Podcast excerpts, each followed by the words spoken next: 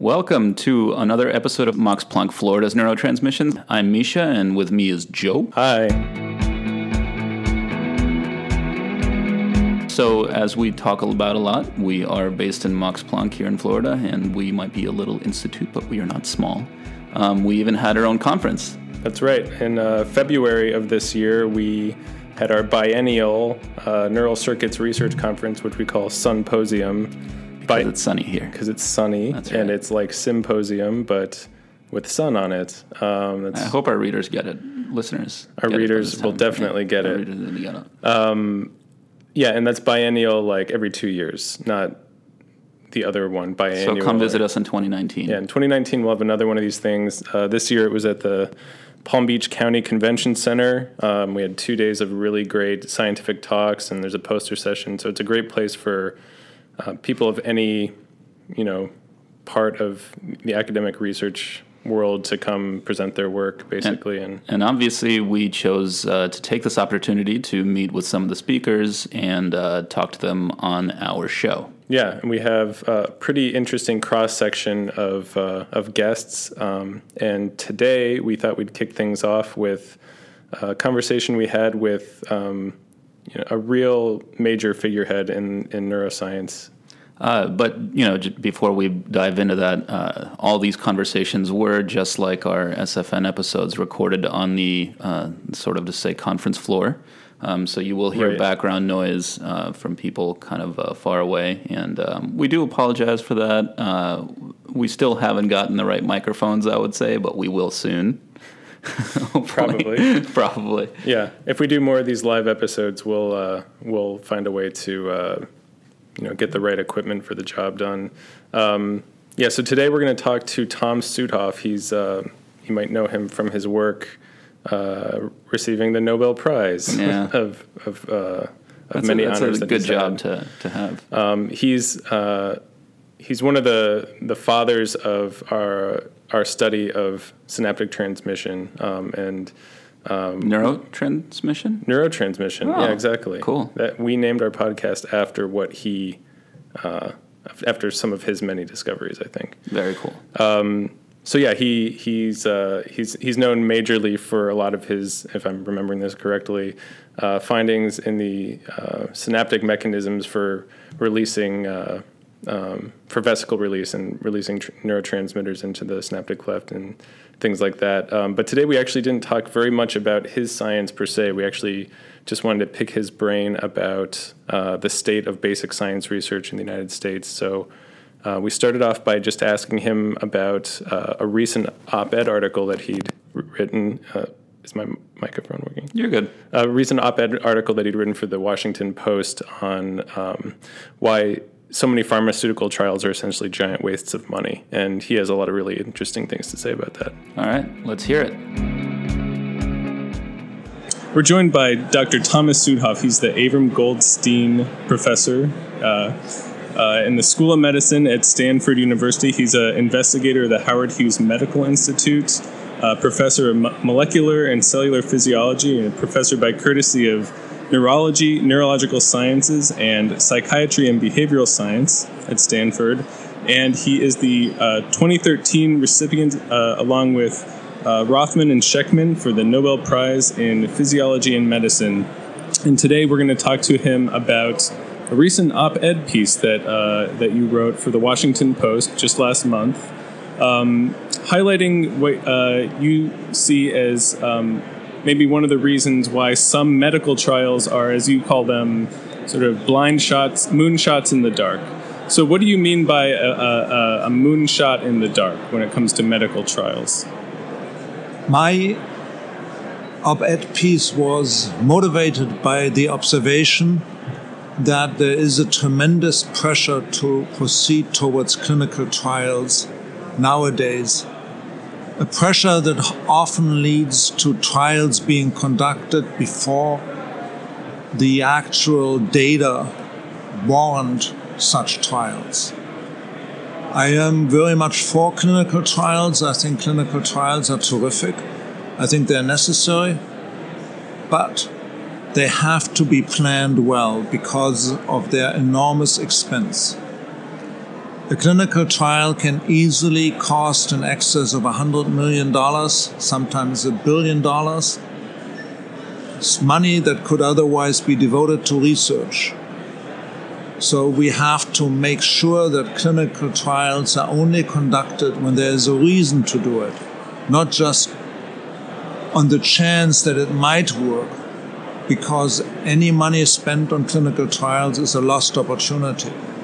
In addition, it decredits science, it makes the credibility of science less valuable because people think why would they do a clinical trial if there wasn't any science? And they don't realize that there wasn't any science to start off with. Right. Is there is there a reason why do uh, you think that uh, pharmaceutical companies are willing to jump the gun on such an expensive thing? Is it that they think that by the time there is science to back up something and back up a clinical trial maybe another company will jump them uh, jump to it or something there are many factors that make pharmaceutical companies or foundations do clinical trials prematurely the pharmaceutical industry usually is a little more careful, although sometimes, like in the case I alluded to in that op ed piece, even the pharmaceutical company jumps the gun or does stuff that they shouldn't do if they thought about it. Um, in this case,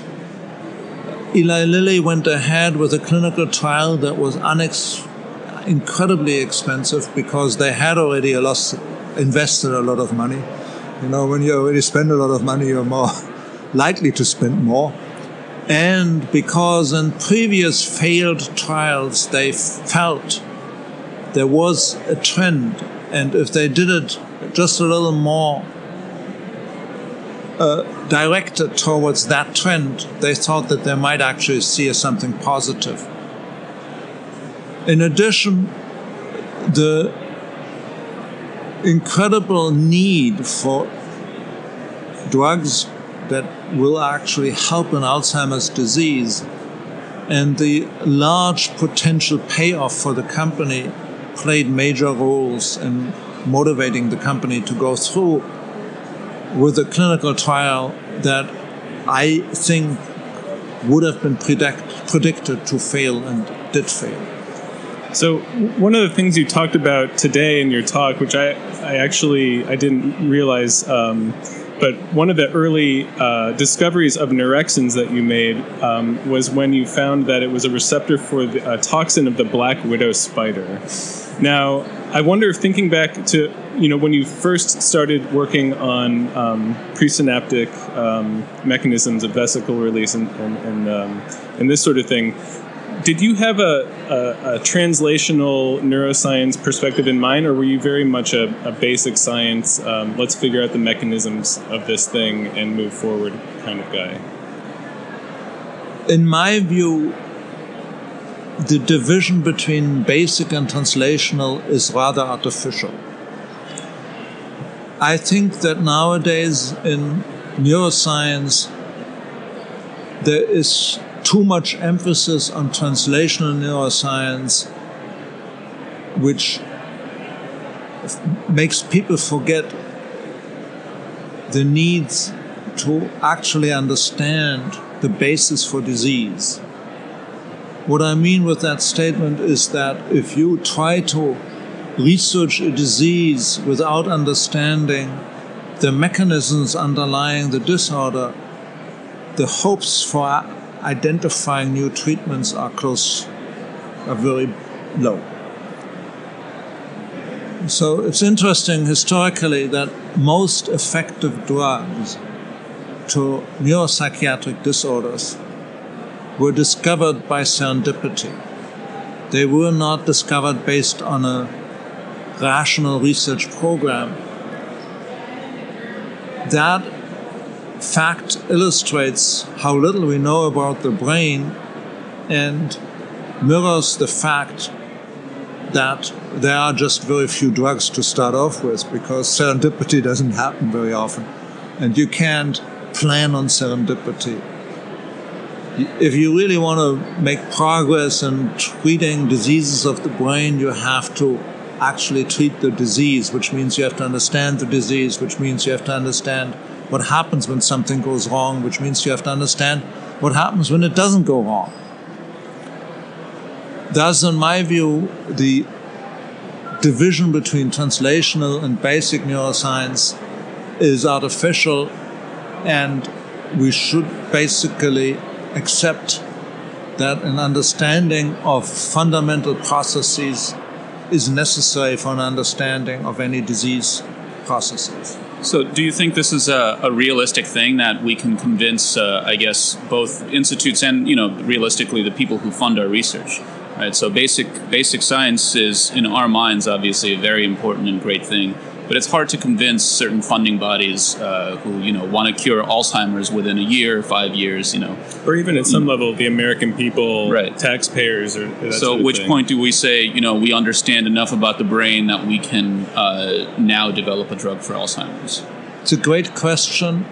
We have to start with the scientific community.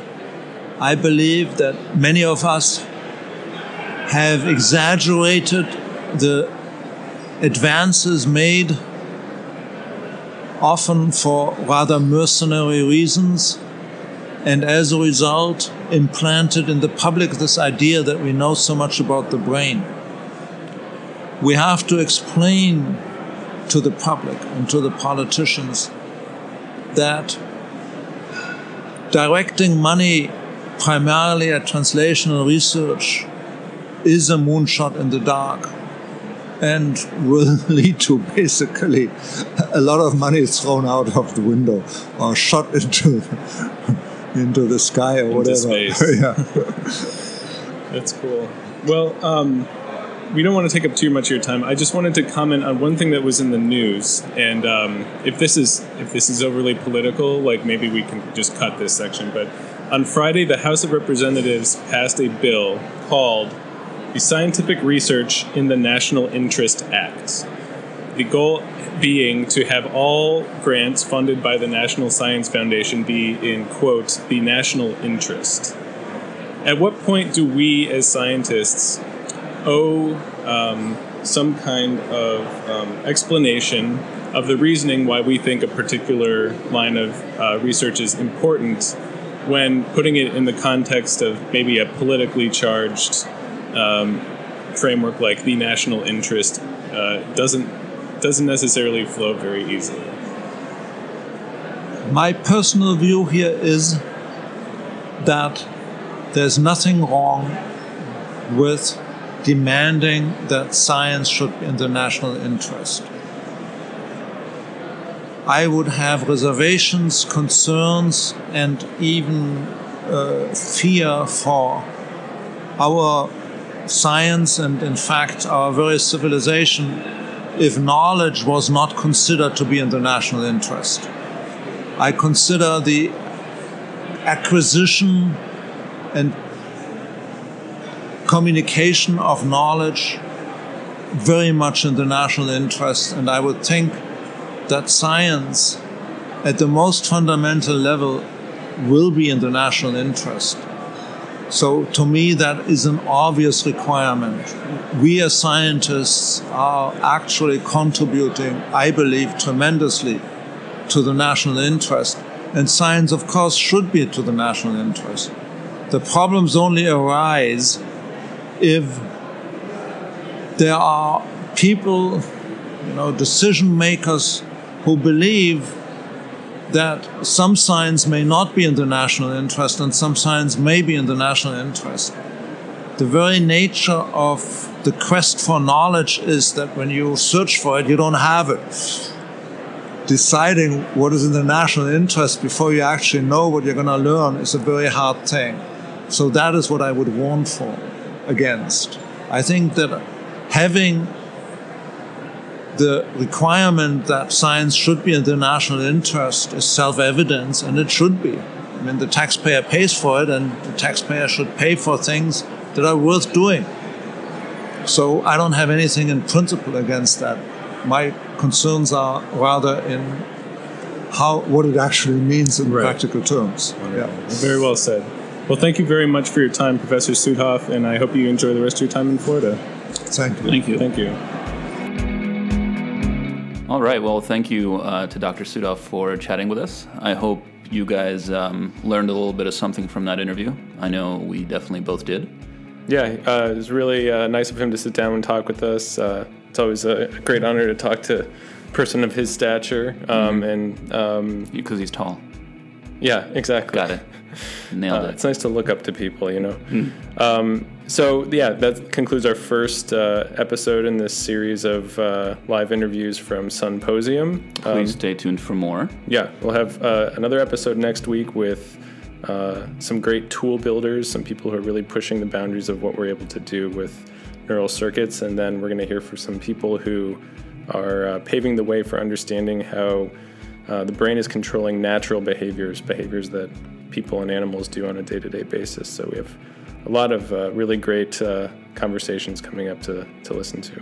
All right. So uh, thank you for listening. Um, you can find us on Twitter uh, at Neural Podcast. I'm at Salad Zombie, and you are. At JW Science, That's right. Also, please follow us on Facebook if you'd like. Uh, the Neurotransmissions, Max Planck Florida's Neurotransmissions. I guess that's our Yeah. Facebook name. That's right. Uh, tell your family members to listen to the podcast. Too. Tell your grandmother. Tell your uh, aunts and uncles. We're a great way of getting people into podcasts. you Yeah. know. If they never heard a podcast before, start with the heavy neuroscience stuff. right. And uh, uh, special thanks to the Scientific Communications Office here at Max Planck, Florida, uh, especially Miguel for um, for coordinating all the recordings and stuff. And uh, thanks to uh, the IT department here at MPFI, who also helped put together all the uh, podcasting stuff at the at the conference. So uh, until next week, talk to you later. Bye bye.